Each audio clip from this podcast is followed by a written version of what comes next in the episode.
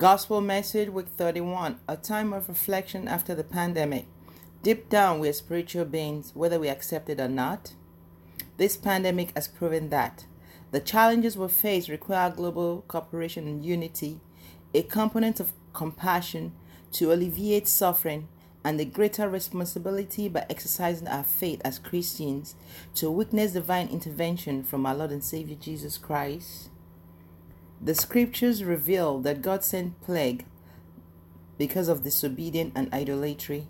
In Exodus 32, verse 35, this is where the children of Israel were still disobedient, despite the fact that God brought them out of Egypt, He rescued them, and yet they were still being disobedient. Plague, also mentioned in Revelation, describe the end time. Today, many are wondering if this coronavirus pandemic is a plague that was mentioned by Prophet John in Revelation, where food shortages, fears, virus, and economic collapsed. All this seems to be hint of the end time. The answer is no. This is not the end time, but the Lord is coming soon to rapture his own. So please be ready. No one knows the hour, time, or day. In spite of the fact that this coronavirus has brought the world to an halt, well being and financial effect were grievous, I feel that from a spiritual angle, the pros exceed the cons, making us a worldwide network with profound availability to our Creator. Hallelujah. This virus threatens our lives, it threatens our world, it threatens the entire economy. Abnormal things are happening gay and same sex marriages siblings damaging each other, parents destroying their kids, underage prostitution, white executing blacks. We snooze in church, however, remains awake at parties. For some of us, it is hard to discuss God in public, and yet so natural to gossip in public. Where is this world going? And where is God in all of this? The Bible clearly says, All have sinned and fallen short of the glory of God. Man is separated from God because of sin. Fellowship was broken, and the wages of sin is death. Lord, have mercy. The Lord made the wisdom of the world foolish. This crisis is man made, but God allowed it to happen to prove a point so that people can remain faithful and return to Him. So that in bad times, in good times, whatever you're going through, being poor, rich, sick, healthy, regardless of your situation, whatever you're going through, God wants you to know if He allows it to happen, is the only one that can end it. This is the time to reflect. With the current pandemic, where's the world going? Where do we lack? What have we learned? Let us put them side by side and see where to adjust. We lack true fellowship. Without looking at the Bible, can we talk about Ruth, Job, or Moses? How they tackled it and build ourselves spiritually?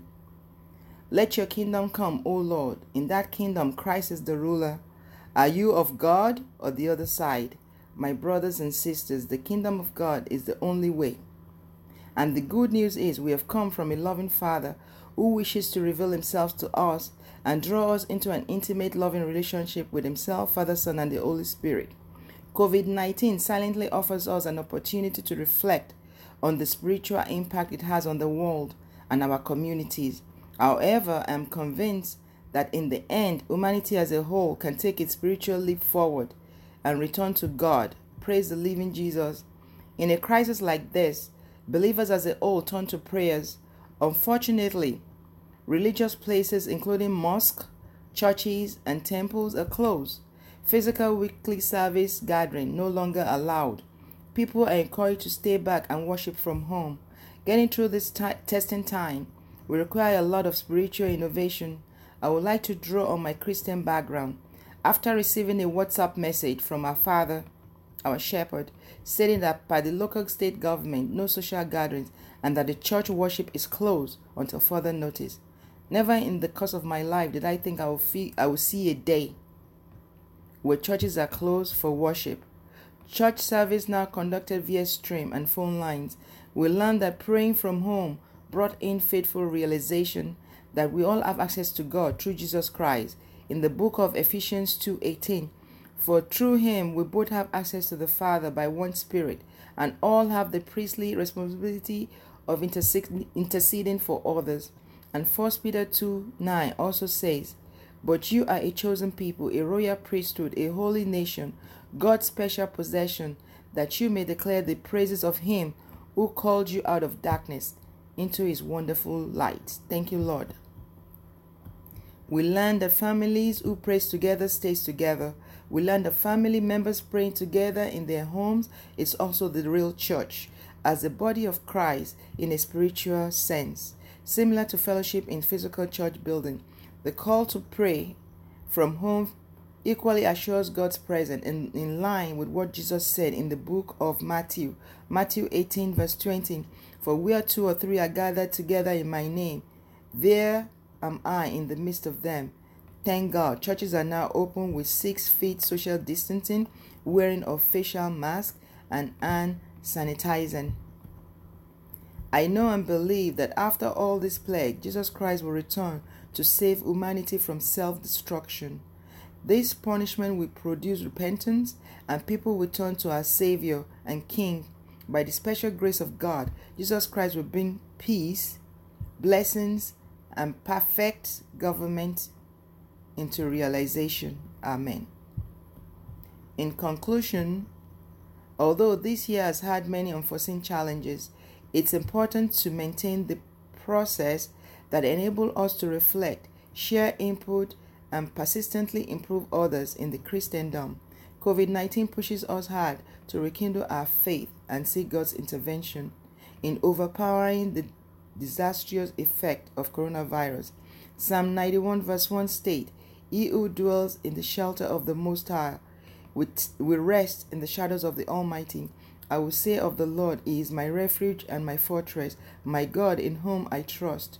Because He loves me, says the Lord, I will rescue him. I will protect him, for he acknowledges my name. Thank you, Lord. With great powers come great responsibility and faith. Reflect on his words every day. Pray without ceasing. Be your brothers and sisters' keeper. Every smile, loving words, and kind actions are reflection of the beauty of our heart and soul.